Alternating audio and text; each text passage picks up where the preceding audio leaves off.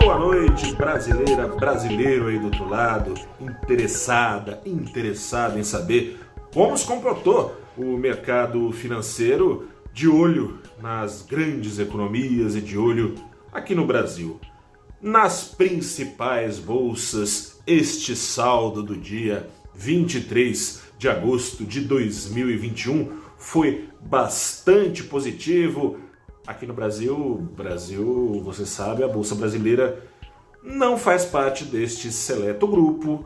Bolsa brasileira amargou perdas novamente, foi retomado o ritmo de perdas desconectadas uh, do exterior, uh, que tem sido a tônica, foi na semana passada, mas que já não é de hoje, né? Há semanas isso tem acontecido. Uh, chovendo molhado, né? Chovendo molhado. Chovendo molhado porque segue o risco fiscal latente e segue, e mais importante foi esse risco hoje no pregão brasileiro, o risco político, para a gente desnudar o pano de fundo desta primeira sessão da semana. A gente precisa primeiro dar alguns passos atrás, alguns passos lá para o começo do mês de agosto. Foi quando o ministro do Supremo Tribunal Federal, Alexandre de Moraes, tornou alvo do inquérito que apura uh, as fake news o presidente Jair Bolsonaro. O inquérito busca dar nome aos bois de uma milícia digital focada em algumas coisas, dentre as quais arruinar reputações, uh, espalhar mentiras fantasiadas, travestidas de opinião e fomentar apoio popular a um golpe do presidente Jair Bolsonaro em outros poderes constituídos, sejam os governadores e sejam especialmente o poder constituído pelo Supremo Tribunal Federal.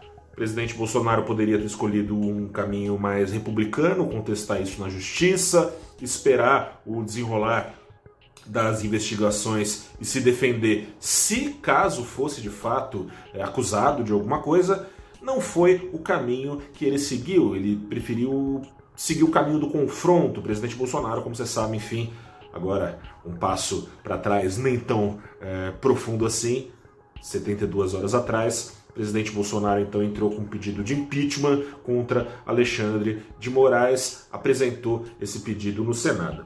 Ao fim e ao cabo, não vai dar em nada isso, né? A gente sabe que não vai dar em nada. O Pacheco já falou que não vai aceitar é, esse pedido, que não vê cabimento, que é preciso focar no que importa ao país, recuperação econômica, vacina, reformas. Porém, ao fim e ao cabo também, é, atrapalha né, o andamento das próprias reformas, afinal de contas, o cenário político fica ainda mais tenso, nervoso, brigado, e com isso as perspectivas que já são consideradas pequenas de aprovação de algo efetivo em termos de reforma administrativa e tributária essas perspectivas vão ficando ainda menores, é difícil crer, tem ficado cada vez mais difícil crer que alguma coisa de fato vai ser aprovada até novembro. É, vamos ver se sai alguma coisa na reforma do IR.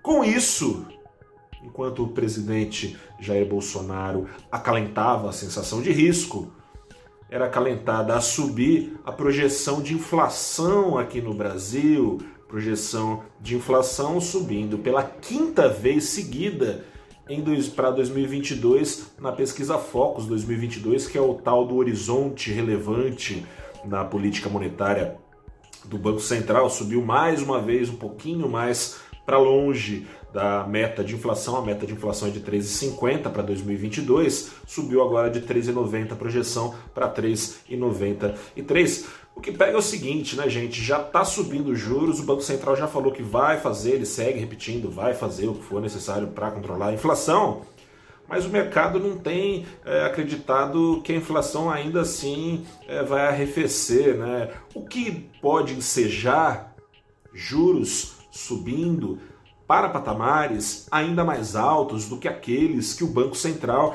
já admite. Próxima reunião sobe um ponto. Ou será que sobe mais? Até o fim deste ciclo de alta, as projeções médias estão ali na casa de 8,5, coisa e tal? Ou será que vai subir ainda mais até o fim deste ciclo de alta o patamar da Selic. Por que sobe juros para controlar a inflação? Sobe, por exemplo, para conter a saída de dólares do país. Hoje o dólar, aliás, não subiu porque estava lá fora uma baita pressão de queda com ganhos. O dólar fechou o dia rigorosamente no 0 a 0 aos R$ 5,38, cravadinho no mesmo patamar de preço com que abriu o dia. Como sobe o dólar com os juros subindo tanto? Com risco subindo ainda mais, com o investidor com medo de colocar seu dinheiro aqui no Brasil, investidor pessoa física, investidor institucional, tem retirado dinheiro da Bolsa Brasileira. O gringo é quem tem sustentado né, nessa é, onda de apetite por risco dos estrangeiros, com ainda liquidez bastante farta, acaba respingando alguma coisa por aqui. Mas o pessoal escolado com o Brasil tá ó, espirrando. E o que acontece?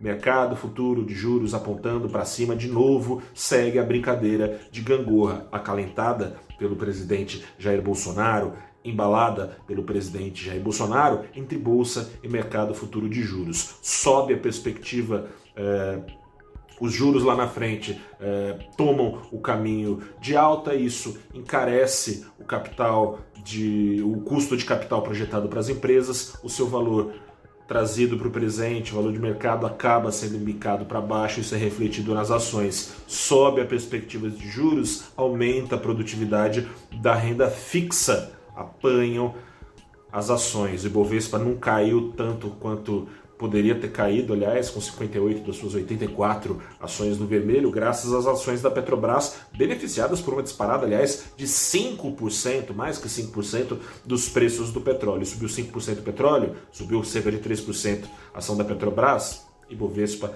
apontando meio por cento para baixo. Não caiu tanto também, porque se sobe juros, sobe o preço do crédito, vai crescer menos a economia, provavelmente vai crescer menos, o potencial de crescimento vai sendo achatado. Para os bancões, mais juros, crédito mais caro, mais receitas, ações dos bancos também amorteceram o tombo. Não à toa, lá na rabeira do índice estava, por exemplo, na lanterninha, ação das lojas americanas, uma queda na casa dos 6%. As lojas americanas dependem, evidentemente, de consumo fato, o que é permitido com crédito que deve ficar mais caro para assim é, aumentar suas receitas. Apanhou também a ação da B3, ali mais de 3%, com esse peso importante da perda de atratividade do mercado acionário. Começou como acabou. Essa semana promete ainda emoções, né? No, no parque de diversões, Gangorra não é o brinquedo mais emocionante, mas tem sido promete essa semana continuar nesse ritmo. Sobre esses riscos em alta, te convido a acessar uh, aqui no nosso canal do YouTube, se você estiver acompanhando, se não, dê um pulo no canal do YouTube, se estiver acompanhando esse vídeo aqui pelo Instagram, ou se estiver acompanhando a versão em podcast uh, do nosso saldo do dia, dê um pulo lá no nosso canal, no YouTube, ou então no Facebook, ou no Twitter, ou no LinkedIn, onde está a íntegra do papo que eu tive essa manhã com o Héctor Sanches, economista-chefe da Ativa, e com outra economista-chefe, a Carla Genta, da CM Capital, justamente sobre esses riscos em alta. Riscos que podem ser ainda mais acentuados quando?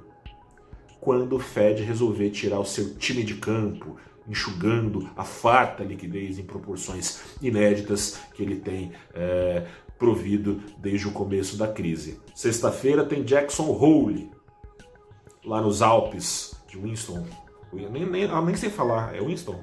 Enfim, lá nos Alpes dos Estados Unidos, o banqueiro dos banqueiros, Jerome Powell, deve trazer a data para essa retirada de estímulos. E aí, salve-se quem puder. Eu sou Gustavo Ferreira, repórter do ValorInvest.com. Fico por aqui, meu forte abraço, meu apelo para que se cuide, pois a pandemia, infelizmente, está acabando, mas ainda não acabou.